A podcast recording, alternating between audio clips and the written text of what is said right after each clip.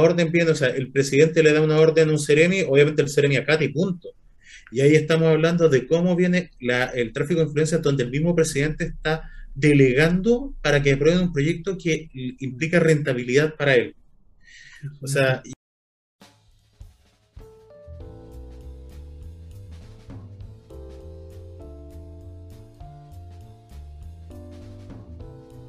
¿Comenzamos? Hola amigas y amigos, eh, buenos días, buenas tardes, buenas noches, dependiendo de su zona horaria o en el lugar en el que estén. Eh, le damos la bienvenida una vez más a Caballo Negro Podcast. Como siempre me acompaña Jesús Brueta. Jesús, buenas tardes. Hola Arturo, ¿cómo estás? Bien, bien, ¿y tú Jesús? Bueno, queridos amigos. Amigas y amigos, el día de hoy tenemos un capítulo bastante interesante porque vamos a hablar de dos problemas que se están suscitando esta semana en Chile. Uno es el tráfico de influencias que fue descubierto debido al tema, a la filtración de los Pandora Papers por parte de, de Cyber Chile y de la Robot. Y también eh, uno de los temas que fue muy candente que fue la entrevista de Tomás Mochetti a Gabriel Bolt. Sí, oye, dos temas bien interesantes y que, bueno, de nuevo vuelven como a sacudir el panorama político en Chile, eh, que no ha tenido descanso, la verdad. Eh, pero bueno, es, la calidad de los políticos que tenemos, nada más. Oye, en primera instancia, sí, lo, de los eh, Pandora Papers, que, bueno, más de 12 millones de documentos al final son los que se filtraron, donde han empezado a caer una serie de de figuras, de artistas. Eh, acá en, bueno, en Chile, por supuesto que tenemos el caso de Piñera, que es como el más simbólico. Eh, pero está también el caso de Luis Miguel, Chayán, y ha sido una serie más de artistas y todo. Eh, en España también, ¿cierto? Shakira y personas vinculadas sobre todo al mundo del Barcelona. algunos dirigentes, algunos deportistas, bueno, Shakira como pareja también, ¿cierto? De Piqué, está relacionada, tiene el mismo representante, etcétera. Están cometidos todos en un circulillo más o menos similar. Eh, ¿Y qué son esto? Bueno, son filtraciones eh, sobre la fortuna de personas poderosas, eh, incluido más de 300 personas en 90 países, y que en el fondo habla un poco de estas redes ¿cierto? que están por detrás, paraísos fiscales, movimientos de dinero, etc. Y en ese contexto y en ese marco es que sale a la luz o cae el tema de Piñera, en su conocida relación con, con el Choclo de la, no, no, recuerdo cómo se llama él bueno, con ¿no? Eh, y un poco yo creo que lo, más triste, lo más lamentable de este caso en particular, en cómo afecta a Chile, tiene que ver con el corporativismo. Y con cómo eh, yo creo que el corporativismo es una práctica tan dañina y tan nociva para la sociedad, porque recoge lo peor de ambos mundos. Recoge lo peor del tráfico de influencia, del de, el hacer imponer tu voluntad por sobre las leyes y, del esconder plata, ¿cachai? De no querer pagar impuestos, como toda esa irresponsabilidad eh, y toda esa inmoralidad del mundo privado, junto con el tráfico de influencias, ¿cachai? Junto con el nepotismo, junto con eh, los poderes del Estado que no hacen su pega, ¿cachai? Del mundo público. Entonces yo creo que que, por eso es tan grave y afecta tanto el, corporativismo y, bueno, este caso como un ejemplo de ello, eh, porque en definitiva recoge lo peor de ambos mundos y lo único que logra hacer es daño a la sociedad. Eh, en el caso en particular eh, de acá de Chile, como decíamos, con estos negocios en los que están relacionados Piñera con Delaware. Es súper complejo el tema, porque, bueno, esto supuestamente había sido eh, eh, este caso había sido tratado en el año 2017, cuando ahí realmente hubo la filtración de los Pandora Papers, pero no hubo un mayor análisis. De hecho, en el año 2017, cuando Sebastián Piñera estaba de candidato a su segundo mandato, se le investigó por esta situación irregular en la venta de la minera Dominga.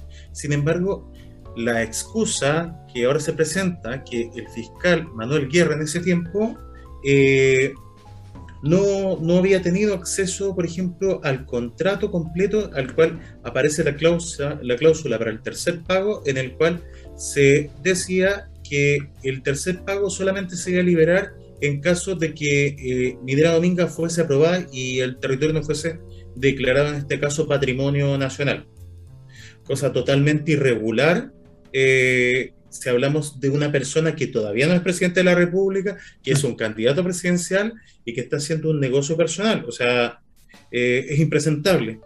Eh, el, problema de eso es que, claro, o sea, el fiscal, y ahí es cuando, por ejemplo, uno de los abogados creyentes, desde el caso, porque el caso de, Piñera y Delano, eh, no es el único. De hecho, en 2017 Piñera se le empezó a cuestionar por el, tráfico de influencias también y el uso de información privilegiada eh, previo al fallo de la Haya. Piñera ya mm. sabía que el fallo de la Haya, eh, ¿cómo se llama? Iba a resultar, por ejemplo, a favor de Perú, que se iba a quitar ese pequeño trecho, así que él invirtió para, para ¿cómo se llama? Para, eh, ¿cómo se llama?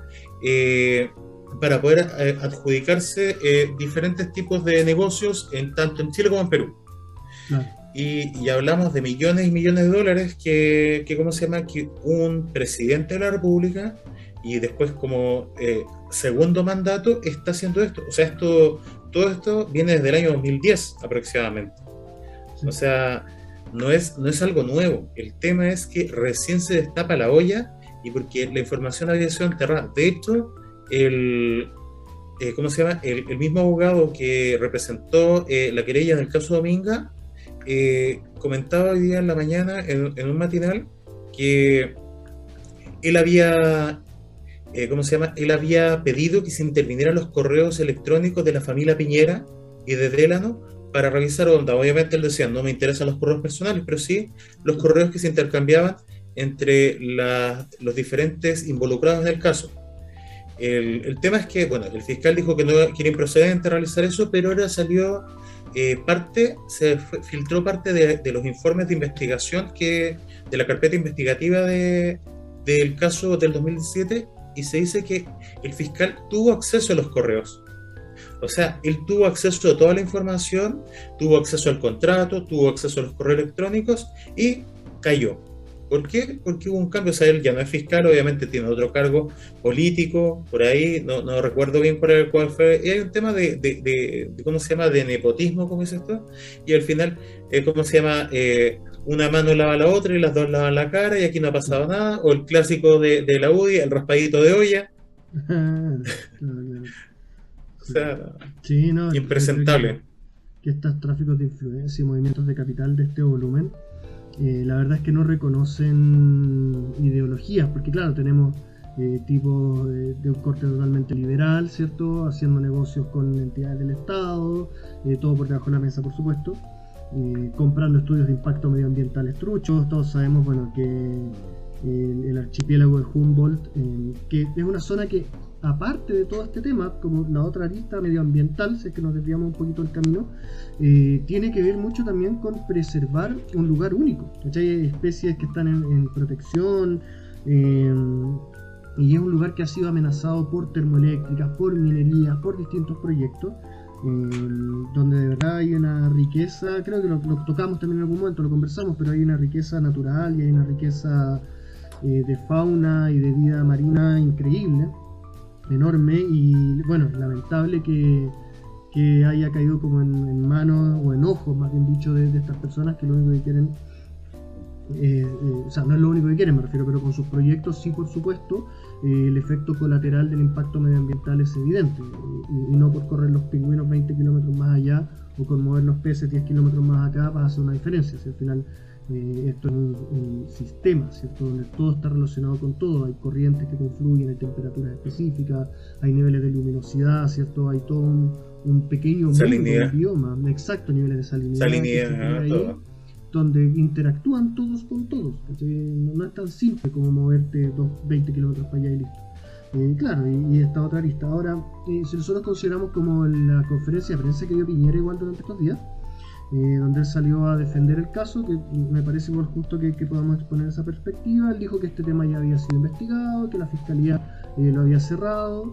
Eh, se refirió muy someramente, en el fondo, como que la argumentación, la línea argumentativa de él tenía que ver con la irresponsabilidad o con, o con el populismo de algunos sectores que en épocas electorales ¿cierto? quieren como reflotar este tema quieren, bueno, se estudió en su momento la posibilidad de una acusación constitucional, o por lo menos sonó, ¿cierto?, en el ambiente. Eh, sin embargo, un hecho un poco más concreto, independiente de lo que pueda decir el presidente o no, el fiscal nacional ya abrió una investigación por oficio, ¿cierto? Eh, por el proyecto de Dominga. eso es uno de los hechos que, que fue esto también es muy reciente, entonces bueno, habrá que hacer las investigaciones.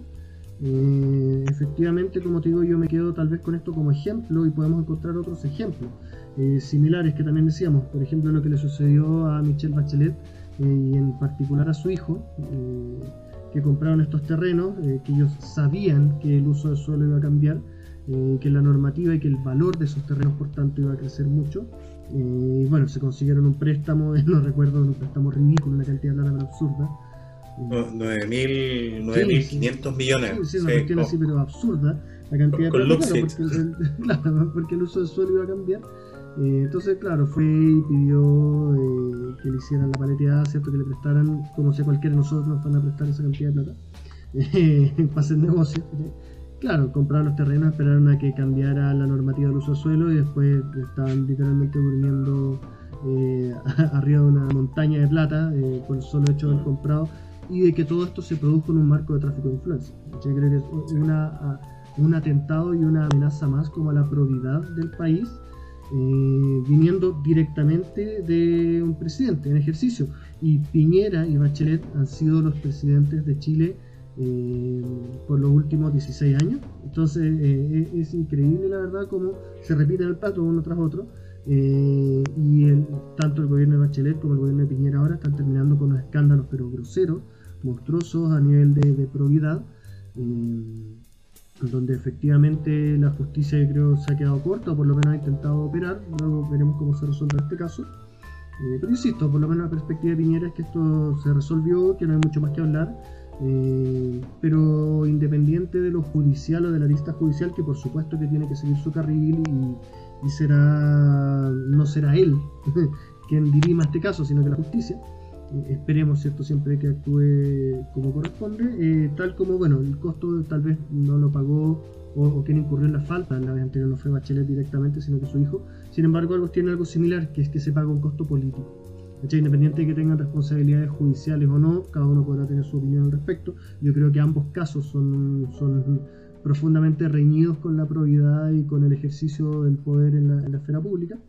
Eh, pero bueno, como te digo, solo compete a los tribunales de justicia, pero sí creo que, en los dos casos hay costos políticos eh, y que en este caso en particular le repercuten directamente a, Sichel, por ejemplo, dado que él es como la, cara del oficialismo en la continuidad eh, como candidato y es un candidato que entre muchas otras cosas, por supuesto, pero ha ido cayendo en picada libre, yo creo de cierta medida afectado por tipos de situaciones como esta. Y la verdad es que, bueno, el caso en general es bastante complejo.